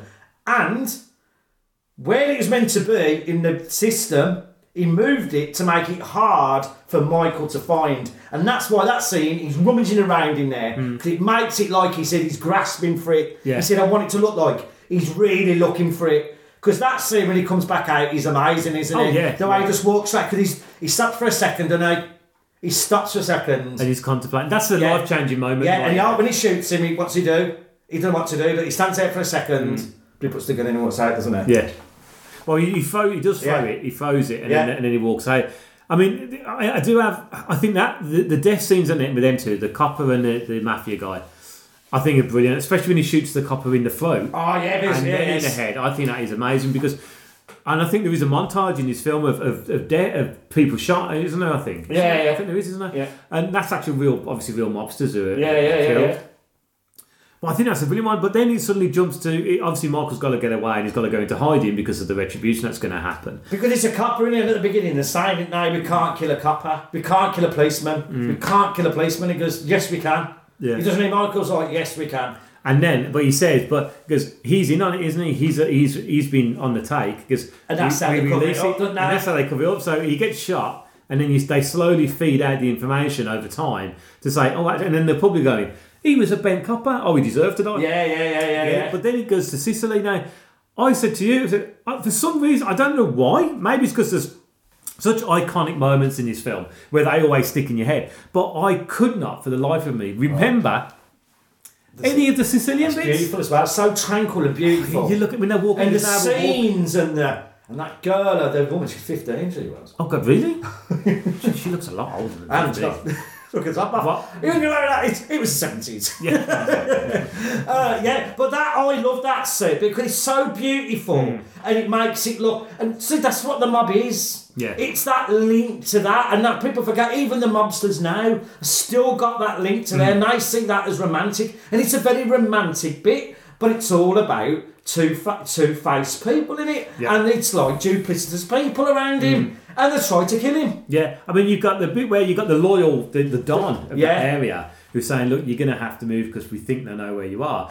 And he goes, "I'm going to go to Corleone, the, the town." Yeah. And he walks there. I mean, they just start walking in. They're like, they got the guns and they go to the That's restaurant. why they're walking around with the guns slinged Yeah. down. It's so rack, Now, amazing. a lot of people say, well, why doesn't Michael talk Sicilian during that bit? The reason why is that they didn't have time for opportunity to learn. No, he couldn't. He couldn't speak it. Speak people it. thought you know. he can speak normal Italian, Yeah. but he couldn't sort of, see, that's the thing. Very fast. Sicilian is not the same. No, no, it's very fast. And so that's why he says, oh, "I will just do it as an interpreter." And then he asks, his, I mean, it's very quick the way he falls in love with this girl. Yeah, I think, like I said, I think this is where you can see, like my wife saying, silly, that bit you can see was in the book. Yeah. That's probably dragged out, but it's still a beautiful bit in it. Hmm. It, it, it does move on a bit too quick. Well, he's meant to be there a year, isn't Yeah. he? Because when he comes back and he sees Kay, he says, I've, "I've been back." No, he says, "I've been back a year." Yeah, yeah, yeah. So he's of- now is he lying about that, or has Yeah. he been away? Yeah. I could have researched this probably a bit more, but her death is is, is traumatizing Yeah. because the fact that it's the guy that he thought was his mate, name, right? Yeah, his yeah. bodyguard, has blown up. And that car in bits. is- And you also, if you notice, you see the body Yeah, yeah, the, at the car. I never noticed that. Yeah. So I didn't remember it, but I looked. I thought, oh my god, you can see her Yeah, legs. that's. That's quite disturbing. Yeah. But that's the game changer. That's when turns Michael into the proper He's the- gangster. he's he a gets, you know? gangster then, isn't yeah. But as you say, we know when he comes back and he suddenly meets up with Kay again, and he goes Yeah, that- we, we haven't talked about uh, Sonny's death because Sonny gets killed. It's the famous bit in it, but it's an amazing scene. Like I said, there's a lot of bits that don't make sense in it. No. but, but forget it. It's an amazing bloody because scene. he, he finds out that his his sister's been beaten up yet again, yeah. and he jumps in the car and drives off. So how did they know they were going to? Well, they And- waiting for him for all that time? Right, he's like Coyle. No way would he be on his own. No, they wouldn't let him out. No, no, no, no. There's a lot, a lot of the biggest problems with a lot of this film is there's a lot. he- The, the Don would not be walking around East Harlem looking like. Well, he'd No, have no. loads of guys because they wouldn't, especially then, they're all killing each other. Yeah, yeah, biting but, oranges. But it doesn't matter. But it no, doesn't but matter. Sonny's death. I mean, one I, I wrote down on my little note here, which I quickly wrote when I was at work. Um, is that he, why didn't he just reverse the car? Yeah, yeah. He could have. But James Caan was equipped with 147 squibs for that Fucking scene, hell, yeah. and it took four days to film. What? So you can, you can amazing imagine the scene. but it is an amazing scene, and it, it's it's pretty punches you in the face. Now with Michael's retribution with these five mafia Oh, that's families, brilliant at the and he end. goes, "We're gonna we're gonna do all of this," and he goes to the christening, doesn't he? So Yeah, he goes yeah, to the yeah, christening. yeah. You see It's what like getting rid of that old life and bringing his new life. You know what we haven't talked about? What? One of Tom's things. When Tom goes to uh, about the, the film producer, he goes there and says, "Look, you know, we want this guy to be in film," and he, and you think he's going to agree, don't you? yeah. But then at the dinner table, he turns around and he's just tucking there, so you can slag him and and veto. But that's where I told you, where he's threatening without being threatening. Yeah. He's overly polite and nice, and he's slagging him off, you know. He goes, Yeah. you, he goes, you wops, come round here. He goes, mm, okay. Yeah, he goes, "Actually, lovely I'm- horses." I'm, uh, I'm what did Lovely horses. I'm uh, Irish American. Yeah, yeah, yeah. I'm Irish American. Well, you goddamn it! And then you find the horse's head, which actually was Oh, yeah. a real horse's He head. was in the offer of last week, and they did that. Yeah, actually, that, that horse was, was from a, a dog food farm, and it had just been put down to be fed for dog food. So he wasn't. They didn't just go and do a, Uh. a Francis Ford Coppola buffalo scene from Apocalypse Now. it was, uh, but it's still a traumatic scene. Of course, they had to freeze it. Yeah, yeah, yeah. But I think it's a It's wonderful. most, I think it's But- probably the most famous Yeah. scene in the film is the horse's head, The isn't horse's it? head in the bed, Everyone knows that scene. Even Cat Sammy did that record, didn't you? Yeah. Remember? Yeah. Put, put uh, horses' heads in people's beds. Yeah, yeah, yeah, yeah, that? very famous, very famous scene. But it's like, and you know the way it builds up now. It's that bit at the end where the copper, because you know what's going on at first. There was No. a policeman it. Was there a policeman? Yeah, was it? there a copper? Was there a copper? But sorry. and then you realise that he's just an assassin. yeah. Uh, you're on about the, the machine gun bit where the, the bloke and his wife or his girlfriend in bed. You, do you think that's more of a, a violent kind of thing? Because as a, an innocent Yeah. person gets killed in it? Yeah. Well, they didn't give a shit about that. Then. I, I have a massive issue, a really big issue with one of these scenes. What's that bit? Right. The bloke in Vegas, when he turns around, when, when, when Michael goes to Vegas to, to say, I want to buy you out, he goes, Who do you think you are? And he goes. You, I own, we, we can own this because we give you the money. Yeah, yeah, yeah, yeah, yeah. And Fredo's been all sort of like, you know, and, and that's how they find out that what they thought was a loyal man was going to be the one who's going to betray Yeah, him. yeah. The guy, him who gets killed, he gets shot for, he's having a massage. Have you noticed as well, slight deviation from this? There's a lot of hairy backs in No, there's hairy men. Yeah. Yeah. James Men got- were not into looking like they're doing No. now, was they? No. James Caan's got a very hairy back, and Yeah, this yeah. bloke having a massage. Does it make you feel? Did it make you feel really good? It- well, I don't have a hairy back anymore because even I've gone down the route of, uh, of, of, uh, manscaping, not manscaping, but um, I haven't got that far. How fucking how far are you going? Keep going. Well, I am Just keep going. Yeah, because otherwise he looks like the end of a carpet on a rug. You know? Yeah, she did like in one motion. Just going all the way over. Like a sheep. Like a sharpshooter. That's what he's now to get you, hold you down. It, don't squirm. Yeah, it's on, it's on, it's on the farm in on Channel 5 in Enniskillen. but no, but I noticed it's a very hairy man having a massage and he's a little bit too much book uh, buck, buck yeah, yeah, yeah, yeah. But him who gets shot, he gets shot in the glasses. Yeah, in the yeah, glasses. But he does he just slowly goes, Yeah, I know, yeah, yeah, yeah. and he's and some sort of pink liquid comes out. Yeah, thinking, hold on a it's- minute. yeah. He's been shot through the eyeball, Oh, which no. is going to cause a big blast out the back of your head. blood out of that. And, and you'd go, boof, boof. Yeah, especially that close as well. But not. Oh, ah. oh no, yeah, yeah, yeah. I'm, I'm just lying But down. he's good he gets it though. Oh, yeah, he deserves You're it. going to get it. Yeah. You're going to get. You're an idiot. This is why a lot of people die in this film. You're an idiot. But I do feel I do. Ah, I, there's that wonderful scene where Michael's because there's no grand thing about Michael becoming the the family head of the family. Is that it's just it's just taken for granted. Yeah, yeah. Because he's the youngest son. So Yeah. you think, well, why is the youngest son being done and not Sonny and not Fredo, who's middle? Well, okay, Fredo's bloody useless. I think Sonny because he can't control himself. Yeah, so He's my- too but the fact they all accept that as well, Yeah. and the fact that he says, "I don't, you, you're not the concierge anymore" to Tom, he's quite oh dear. But Yeah. when you realise who the concierge is going to be is his dad, Yeah, you yeah. can't get. But it's that bit where Vito turns around and says, "The person who arranges the meeting is the uh, oh, what's it called? The um, the the."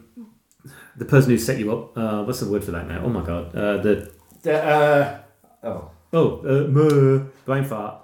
You know, the person who's been disloyal to you Yeah, is the, uh, um, not a fraud. Uh, oh my god, all this- our, all our listeners are going, oh, you a bunch of idiots. Yeah, we are. though. Yeah, we are, yeah.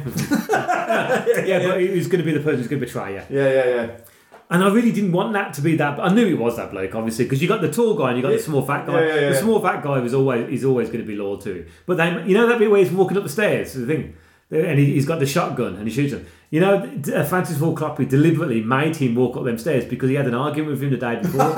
so he said, "No, no, you got, we got, we got to get the shots," and he deliberately kept making. That's why he's, in real life he's that out of breath because of it. Yeah, but all these things make this film great. All Yeah. these imperfections around it make it work. Oh yeah. Now, what, what do you think about? Uh, there's a bit in it where um, their sister gets beaten, gets beaten twice. One we talked about when when uh, Sonny beats him up with the dustbin lid. Then it cuts when she's pregnant and he's hitting her with the belt. Yeah, yeah, yeah. Do you know that? You know that when she's, she goes, she starts smashing everything like that. Talia Shire, she lost her shoe doing that scene. And didn't stop because, and she was walking on the broken Ah, ceramics, ah, right. doing it, and she still carried on. Yeah. Now, he, that, that, that kind of gets dismissed slightly. That doesn't go anywhere. That scene. No. Apart from you knowing that she's pregnant, but it kind of I don't know what I don't know what that purpose of that scene is. I'm not too sure. but yeah. he he then they then going to the the uh, say the the christening, and it's brilliant the way that the, the priest, I mean, it's a proper Catholic ceremony, is it? But the way the priest is saying, Will you repent all your thing? And he's going, Yes. And in the background, you've got all these murders going It's on. amazing. And I, but I tell you what, I love Talia Shire's acting. I think she's so underrated, this Yeah. woman is.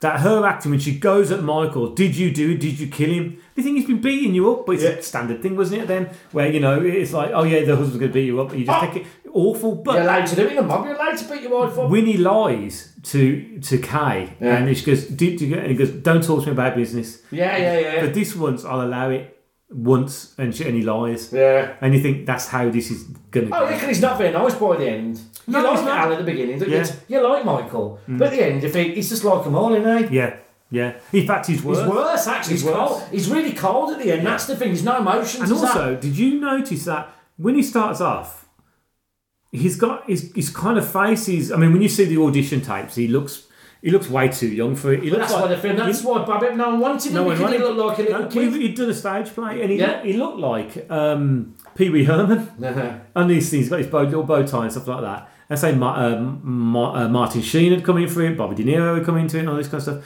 But there's something about when he's in his uniform at the beginning, he's kind of slightly fresh faced, he's young looking, he looks, you know, he's got the world's about him. But at the end, you know, he's got those kind of slight bags under his eyes, doesn't he? He's Yeah, got yeah. He's got the world on his shoulders, isn't he? Yeah, Then? and it looks, it almost looks that that's not makeup. It looks like he's in, he's involved himself into that role so much that you can see that he's now the only thing he's thinking of is Yeah, yeah. is what he's going to Well, be I doing. told you the, the famous thing that like when when the, all the producers that didn't want him, Robert Evans and the bloke who won Time Warner come, they brought him down to watch him shoot. And he was doing some scene, and I thought, my God, that's an amazing scene. He's amazing. Can we meet him? And Francis like, Michael, he goes, uh, Al, Al, come and say hello. He walked over in character, just stood there, never said a word. Never said a word. Walked up and said, "Oh, we love you, Robert Evans. Oh, we love you." Never said a word. Yeah. And uh, and he just slowly walked forward. He's, you know, he's that thing that Al does. He looks down like that. He just Yeah. walks forward like that. And they all backed off and just walked off. Robert Evans said, "My God, I never thought I've, that's the most intimate I've ever felt." Really? And he's only a small fellow, Al He said, "Intimidation's got nothing to do with size. Nah. It's what you got behind you." That's what I, you know what? Yeah, yeah. You got you. as, as you know, that I've been I've been uh, watching Boston Legal Yeah, on, yeah. on Disney because I, I kind of saw a few episodes, but I never got to see the whole thing, and I, I adore it. I think it's been. But the the great thing about Alan Shore, the James Spader thing character, is he can be menacing with a smile. Yeah. Do you know what I mean? And I think that's that's just beautiful. And and, and Al Pacino pulls it off. Well, I think he- he's a raging madman. But he's not always that intimidating. It's No. like you can do. It's the people who are quiet mm. and reserved and look like the. Because every me Michael, he's like. "Ugh." You can see, see him want to come out and he's holding it in, isn't he? Yeah. He's He's, like, he's like. Sonny and Tom, although Tom's not a part Yeah. of it, but it's like he's a mixture of them Yeah, two, yeah. You know, but he does make you. I mean, we have said we are going to do Godfather two. God, but don't we're going to do it next year. Yeah, yeah, yeah. Um, and it is, we won't be forgetting about it. Don't worry about that because I really. Well, I that's it the now. good thing. Really wanna I want to watch it now. And Yeah, yeah, no, don't watch it Yeah, now. we'll watch it next year. Uh, we do have some trivia, not as good as your trivia that you've been you've been throwing out to us in this, this episode, but. Uh, here we go. Right in. So um, well, we talked about that. We talked about that. Uh, we talked about that one. Oh, there we go. Um, James Caan improvised the part where he throws the FBI phot- photographer's camera to the ground. Ah. The actor's frightened reaction is genuine. Caan also came up with the idea of throwing money at the man to make up for breaking his Brilliant. camera. I love that bit. That's Yeah. so dismissive, isn't it? Oh yeah, as he put it, where I come from, you broke something, you replaced it, or you paid the owner. The smack that Vito gives Johnny Fontana was not in the script. Marlon Brando improvised the smack, and Al Martino's confused reaction was real. According to James Caan, Martino didn't know whether to laugh or cry. Um, oh, yeah, you've said that as well. Okay. Uh, and Neil as well. Also, Miles talked about that. Uh, George Lucas put together the mattress sequence, which is the montage of crime scene photos and headlines about the war between the five families. Yeah. As a favour to Francis Ford Coppola for helping, helping him fund American graffiti, he asked not to be credited. Uh-huh. Lucas used photos from real crime scenes. The corpse on the ground near a chain link fence is Frank Nitti, aka the Enforcer. Forza, yeah. Al, Cap- Al Capone's right hand man who had not been murdered but actually No. shot himself. Oh, do you know who did it? In, fr- in front of a, a train in Chicago. Oh, really? The train, he stood in front of a fucking train. All the people were looking out and he blew his brains out. Wow. That's the way to go. isn't it? now, but this is quite long, so please stick with me. Uh, but I put I put these because I thought you'd find it funny. Go on go on. There was a great deal of mooning on set. Oh, uh, started by James Caan and Robert Duvall. In an effort to break some tension during a rehearsal for the first scene, their pair mooned Francis Ford Coppola, Marlon No, Brando, and Salvatore Corsitto. it's in the offer. It's is in really? Oh, yeah, okay. yeah, yeah. Caan told Time magazine, My best moon was on 2nd Avenue. Bob Duvall and I were in one car and Brando was in another, so he drove up beside him and I pulled down my pants and stuck my ass out of the window. Brando fell down in the car with laughter. Richard Bright claimed that it got to the point where every time you turned or opened a door, you expected to see someone's behind. Even Al Pacino got in on the act, as he told Ladies Home Journal in a scene where I sit behind a desk. Uh, wardrobe made a big fuss about getting me a shirt with a smaller collar. So while everyone was looking at the shirt, I took off my pants. When I came out from behind the deck, desk, I got a laugh, even though we had to do the scene over. The ultimate moon came from Brando and Duvall, mooning 400 cast and crew members during the shooting of the wedding scene. Yeah. They planned it carefully, and Caan, who overheard the plan, started to shout, No, no, no, not here. Everyone working on the production and most of the extras roared with laughter, although some of the older ladies didn't appreciate the view. Eventually, Brando was crowned Best Prankster, designed by a heavyweight style leather belt with the title Moon Champion. So you can't imagine Brando being like that because you ever hear negative stuff about him. Hmm. But he obviously was just like having a laugh, didn't he? Like anyone else. Yeah, yeah, exactly. Um, yeah, because I mean, you can't beat a good moon, can you? Uh, this is another one. I, I, I don't know if you know this, um, but you haven't said it. So, according to Francis Ford Coppola in the DVD commentary, in the scene where Captain McCluskey confronts Michael in front of the hospital, the officer who barks at the arresting Michael, he's clean captain is a war hero, is NYPD detective Sonny Grosso. Yeah, I didn't know that was him exactly. I knew he was in it because that's obviously where he got the gun and that's why he got the thing, you know. That's mad, isn't it? Fucking a real copper. A real couple, a- yeah. Uh, we do have a couple of comments, so I'm going to read those out. And This time I've actually remembered to print them out, Cal. Uh, Anthony James, our man Anthony, um, the big beardy man. Who did you see him dressed up as Princess Leia the other Yeah, day? yeah, yeah, yeah. Uh, thankfully, uh, I, I felt no emotion. uh, Anthony James, I did finally watch it, by the way. I enjoyed it, but was a little bit disappointed. It's been hyped up so much over the years, it couldn't live up to unrealistic expectations. As it is, I think I prefer The Goodfellas and Scarface, even with its awful 80s score. Well, I'll go I'll, that, to that, right? My opinion Scarface is the most overrated film of all time. I think so. Honestly, three hours of. Uh, it's, Too Harvin. it's got some really good bits in it. Chainsaw, say hello to my little friend. What else out of two hours? Hmm. I, I, I, I've always thought it. It's not. It couldn't even. It's not in the same league as Goodfellas and Godfather. It, I, I know people love it. It's, it reminds me of bloody rap stars having a picture on the wall. It's Yes. Well, that's the only it's scene like that a I gangster think- film on this. It's like sur- it's all surface. Mm. Like Miami Vice in it. Oh look how cool I look. It's, It's like, like- it's like fucking Blue Oliver Velvet, Stone and Blue- loads of coke in it. Yeah, yeah, yeah. Oh, let's buy. No, it's got no subtlety in it. No subtlety. Not even, mate. a, I- not even a great storyline to it. No, no, no, I th- I think it's such an over. I've always thought that. So I don't want to do it on the. I thought if I was to do a gang- gangster film, no, not no. No. You know, uh, uh, we'll probably talk about that in the podcast, mate. But, but Yeah, we'll do that, We'll yeah, talk yeah. about Anthony, but it's the most overrated film of all time. Yeah, I'd rather do Brighton Rock. which Yeah, think is far probably better. best. Uh, and Paul White, who very kindly wrote on our website, the, the, the director's cut called The Godfather Epic, which was used as a miniseries, 1977, I think, uh, is the best version as Coppola edited the first two I've, films I've, together I've never seen. I've heard about it. Yeah. I've, uh, and showed the scenes chronologically. Is It that the one that Codex? That is that No, like the I- Codex I, one? thought that, and I went to find it, and it's not. This was just a TV series, um, which came out in '77. But I'm sure, they did I'm that. sure they did release one in the back of my head. I'm sure. It, it was called Codex, wasn't it? It was all in the right. The, Yeah, in the like different chron- order, in the proper order. But that's what the first. But I don't know if that involves the third. Ah, film, right. Um, where did I get to? Oh, it makes a better watch. I couldn't find a copy, so I edited my own DVDs, and now this is the only version I will watch until someone releases the series on DVD or streaming. Blimey, that's clever.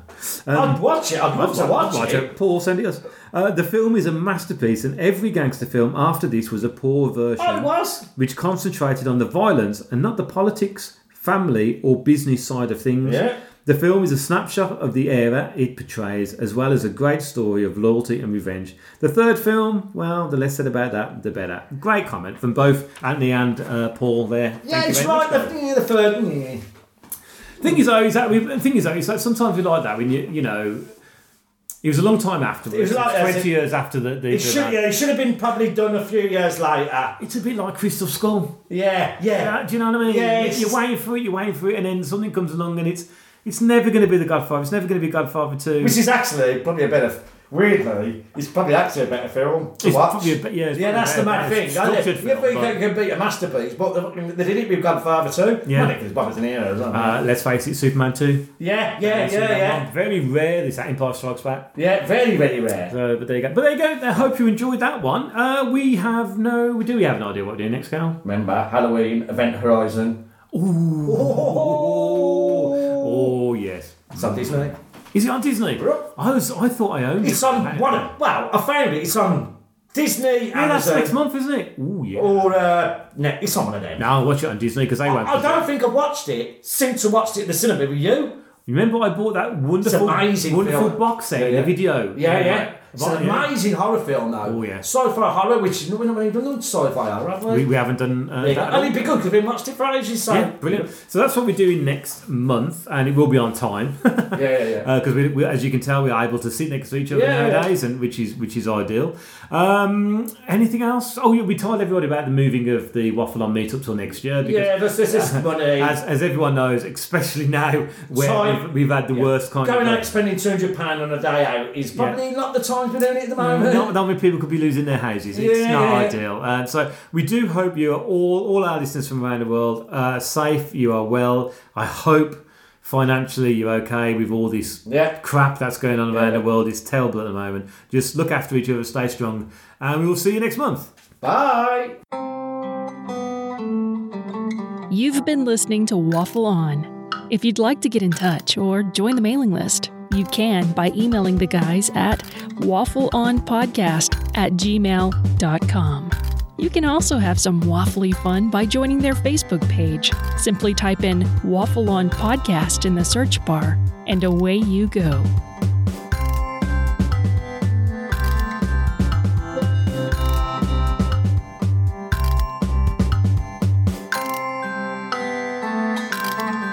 This has been a Waffle On production. Copyright Simon Meddings and Mark C. Kelly. Nobody in the world can help you! All right, what do you want me to do?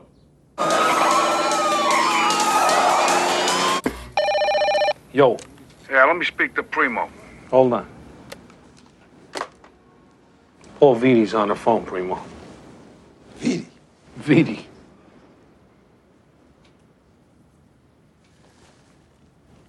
Hello. Yeah, yeah, hello. Yeah, hello. Yeah. Yeah, who's this? It's me. Me who? Me. who- Me, me. Me, me, me who? Me, me, you know me, me. Yeah, how's it going? Not good, not good. Whoever did that thing to you know who, that good friend of mine, Hmm. they're trying to do that to me now. And I'm having a lot of feelings about that. And I'm and I'm trying to get some some closure. Closure on that. You know? What kind of feelings? I- I'm, I'm very angry. I'm feeling very angry about that. I'm, I'm really, uh, I'm, I'm, I'm, I'm enraged. I'm feeling very, very mad about that. Yeah, so why are you telling me?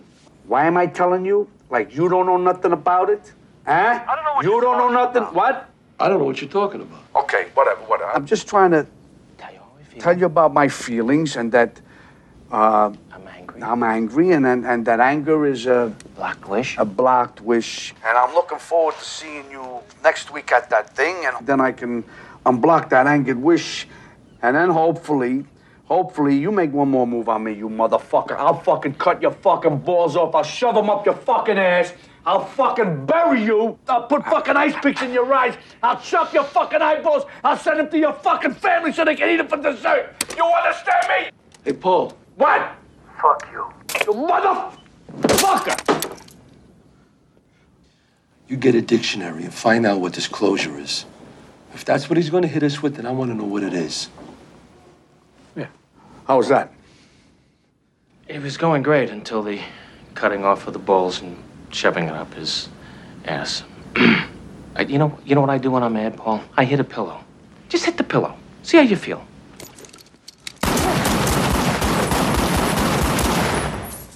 There's your fucking pillow. Feel better? Yeah, I do.